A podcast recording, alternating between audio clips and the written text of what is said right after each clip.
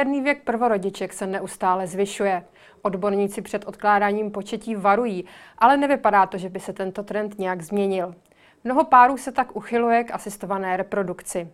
Co tato léčba obnáší, kolik si za ně zaplatíte a jak se na ně fyzicky připravit, to zjistíte v Epicentru s Andreou Ulagovou.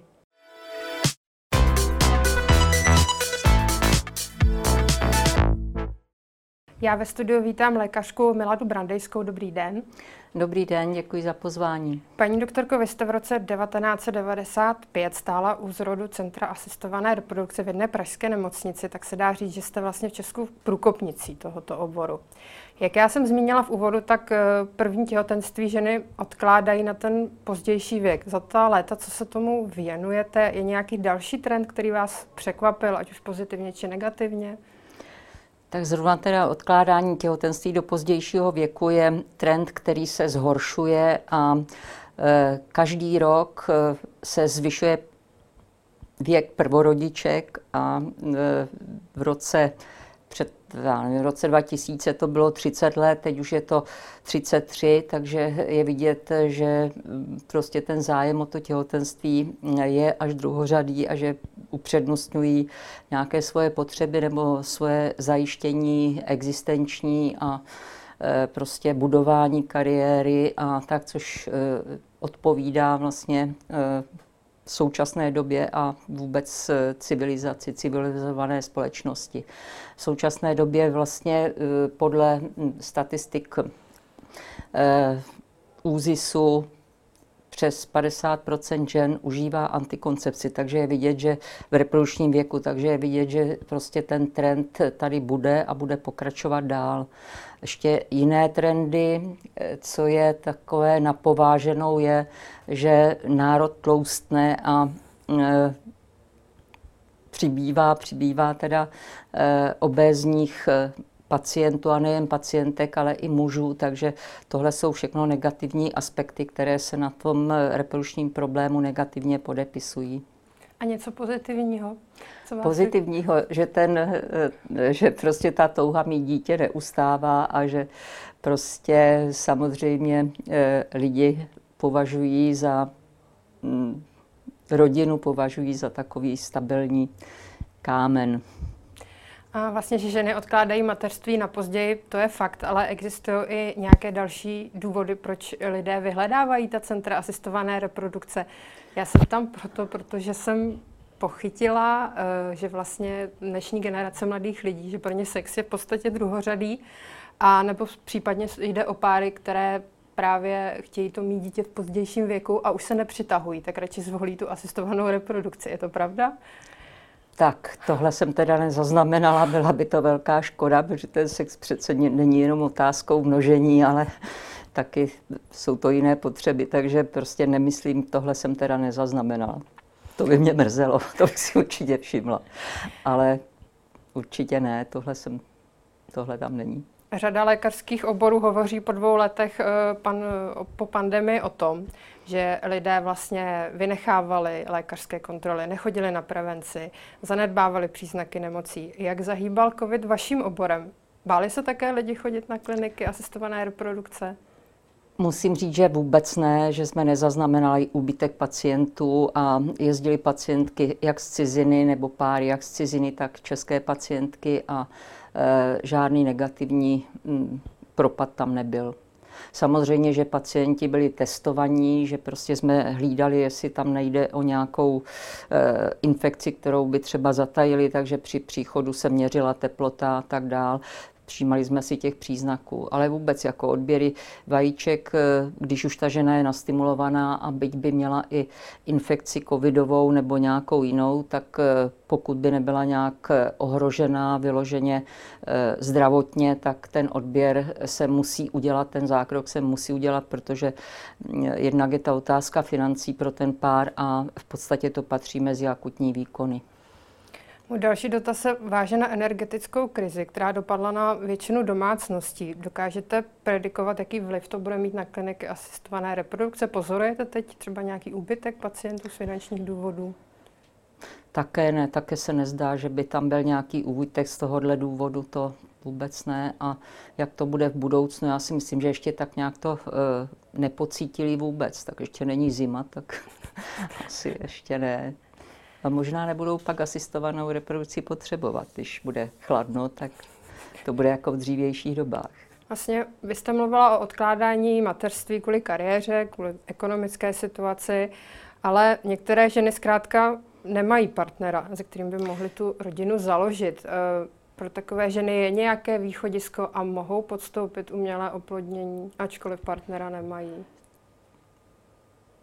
Nemůžeme množit eh, single třeba s dárcem, musíme léčit jenom páry. Neplodnost je diagnóza vlastně páru, takže to nemůžeme, ale žena sama se může rozhodnout, že si nechá vajíčka eh, zamrazit pro časy budoucí a Eh, říká se tomu social freezing a je to vlastně takové kupování naděje nebo prostě no, kupování naděje, ale je důležité, aby eh, tady ten zákrok nebo aby o tom začala uvažovat v době, kdy je, ta, hm, kdy je v tom optimálním reprodukčním období, což je tak do těch 30, maximálně 35 let.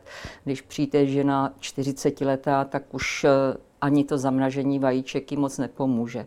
Jednak s přibývajícím věkem klesá vaječníková rezerva a navíc, což je ještě možná důležitější, se zhoršuje kvalita těch vajíček a proto e, prostě ta úspěšnost by potom nebyla taková. Takže pak už by se dalo hovořit opravdu jenom o kupování si naděje.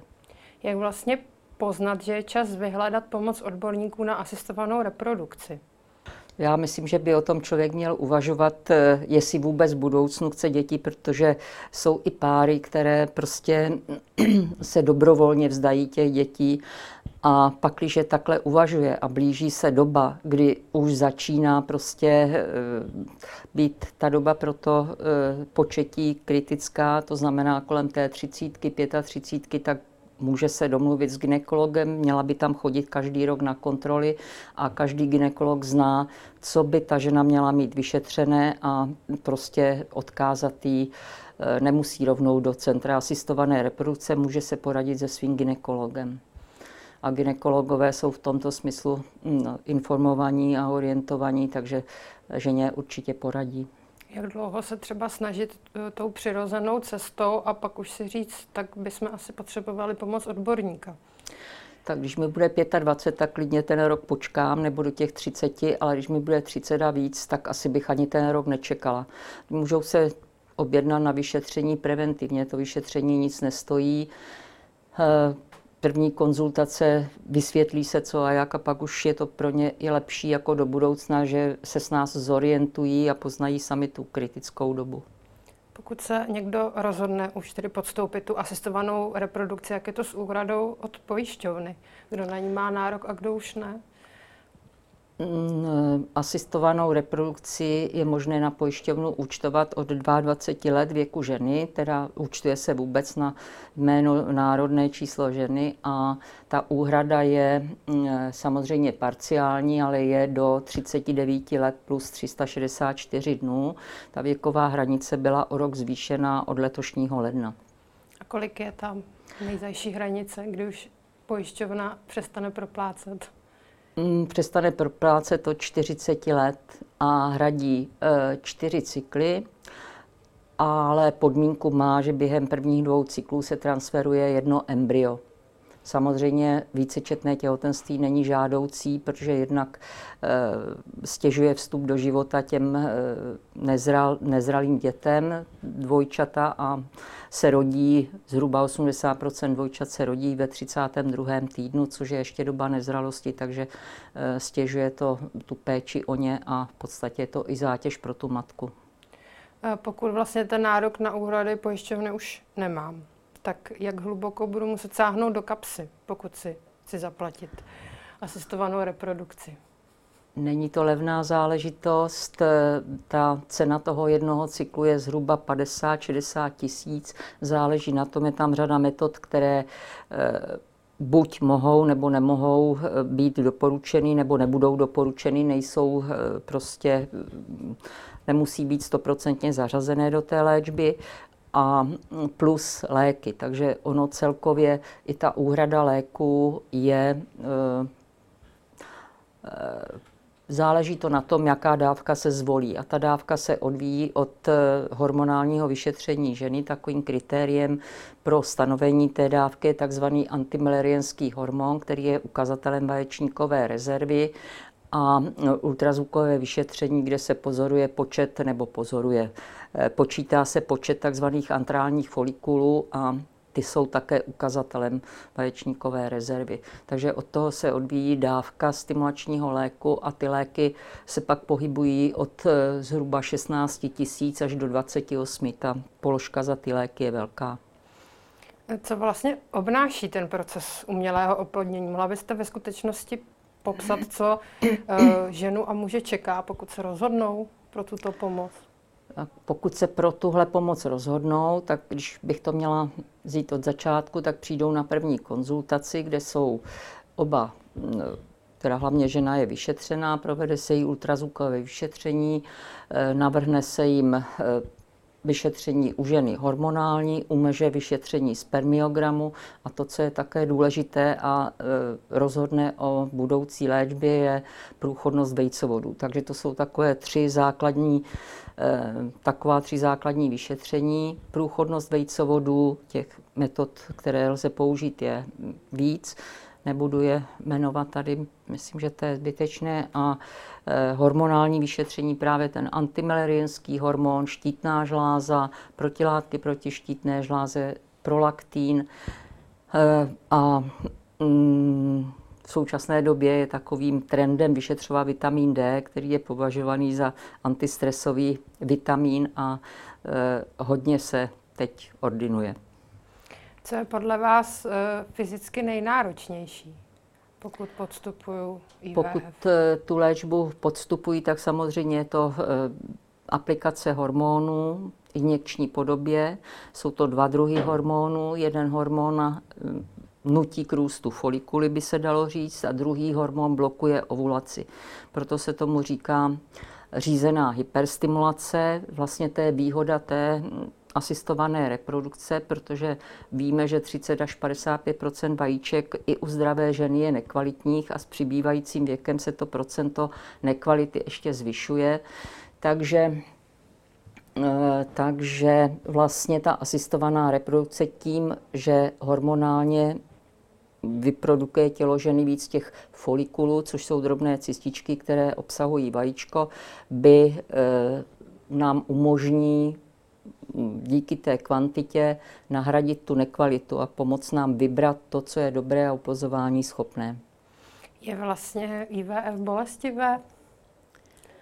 Tak jsou určitě příjemnější, eh, příjemnější situace, ale eh, ta, eh, ty injekční preparáty jsou přizpůsobené tak, připomíná to jako eh, aplikaci, jako eh, mají diabetici. Většina těch preparátů je v peru dneska, takže ty injekce jsou eh, jemné, přizpůsobené tak, aby si to ta pacientka byla, mohla bez problému aplikovat sama. A to zní všechno náročně. Jak se na tu léčbu lze připravit psychicky? Je nějaká cesta, jak se obrnit, jak to zvládnout? Já si myslím, že už ta touha potom mít to dítě vlastně tu ženu nebo ten pár připravuje a oni prostě podstoupí všechno. A žena zvláště tvor, který teda obětuje všechno i ku svého zdraví, kdyby bylo potřeba, eh, aby prostě toho potomka měla. Um, jsou nějaká rizika v souvislosti s umělým oplodněním? Pacientky se na to určitě ptají. Určitě, určitě jsou rizika. Eh, je to taková, je to to dvojčetné těhotenství nebo vícečetné těhotenství, e, proto to omezení jako a transfer v současné době, transfer jednoho embrya je preferencí, e, takže vícečetné těhotenství je komplikací, potom nějaký zánět, může být e, krvácení do dutiny břišní, protože se odebírají jehlou, byť ta jehla má na konci ultrazvukové echo, odebírá se to přes stěnu poševní a pod ultrazvukovou kontrolou se odsává obsah těch folikulů, kde e, budou ta vajíčka. tekutina se předává embryologovi, který ta vajíčka, ty oocity vybere a zhodnotí jejich kvalitu.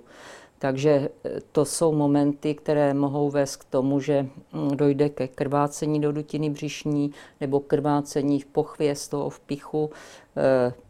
Potom takovou závažnou komplikací je hyperstimulační syndrom, což je nadměrná tvorba eh, folikulů a vajíček a eh, je komplikace, která může být až život ohrožující.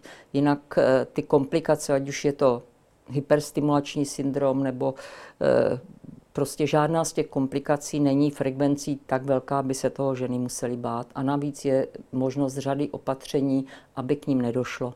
Předpokládám, že to všechno vyváží potom ta radost, když se Samozřejmě, zadaří. tak jako ano. I když někdy má člověk pocit, že z těch dětí máme větší radost než ty budoucí rodiče. Ale, můžete, ale... můžete říct, jaká je vlastně procentuální úspěšnost umělého oplodnění? Tak záleží na věku e, ženy. Samozřejmě, když je to žena do těch 35 let, tak bych řekla, že je to tak 45 až 50% Největší úspěšnost je s dárcovským programem, tam je vidět právě ta diference a rozho- důležitost toho věku, protože to jsou dárky, které e, vlastně e, mají podle zákona možnost být dárkyní do 35 let, ale většina těch dárkyní je do 30 let a úspěšnost dárcovského programu se pohybuje od 65 do 70% Takže tam to stoupá potom hodně. Pokud eh, k vám přijde pár, tak eh, jak často je problém na straně ženy a jak často na straně muže, případně u obou?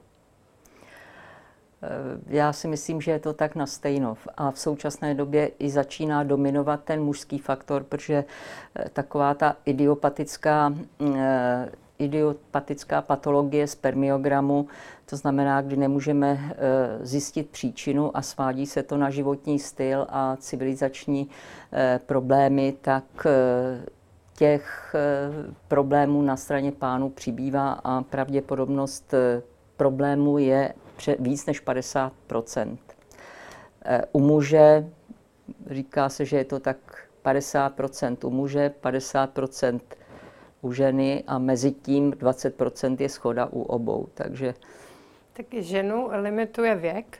Ženu limituje věk a pány eh, limituje eh, zhoršující se kvalita spermií. Takže v roce 51 byl, bylo za normu bráno 80 milionů, v roce 60 už to bylo 40 milionů, v 80. letech eh, to, ta hodnota eh, za dolní hranici normy se považovalo 20 milionů spermií v jednom mililitru a od roku 2010 je normou 15 milionů. Takže přestože kdyby jsme vycházeli z let minulých, tak by asi v dnešní době moc normozoospermiků nebylo. No. Uh... Říkala jste tedy, že eh, ta kvalita spermí se zhoršuje také s věkem u mužů. Je také něco, co může zhoršit tu kvalitu třeba zhoršuje kouření? se, ta kvalita se zhoršuje s věkem, ale to, co spermie nemají rády, proto pánům teda ty důležité orgány e, jsou umístěné mimo tělo, protože spermie pro svůj vývoj potřebují teplotu nižší, než je teplota těla. A mm, všechno, jako co jako od kryptorchismu nepoznaného, kdy eh, ty varlata jsou retinována eh, v dutině břišní nebo v kanále, tak tohle všechno přispívá ke zhoršení spermiogramu v budoucnu. V současné době takové ty civilizační záležitosti, jako vidíme to podle profesí, jako dálkoví řidiči, eh, prostě, kteří celý den sedí na vyhřívaném sedadle, tak určitě nebudou mít ideální spermiogram. Eh, potom administrativní pracovníci nebo notebook jako hřeje, tak také to není moc dobré. Vyznavači sauny, jako, tak vždycky prostě myslet na to, že ta teplota není nebo musí být nějak kompenzovaná.